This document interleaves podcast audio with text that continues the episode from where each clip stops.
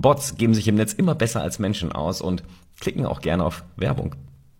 Schätzungen gehen mittlerweile davon aus, dass 40% des Web-Traffics eigentlich Bots sind. Und auch wenn andere niedriger schätzen, ist der Schaden wohl über 100 Milliarden Dollar hoch. Shortcast Club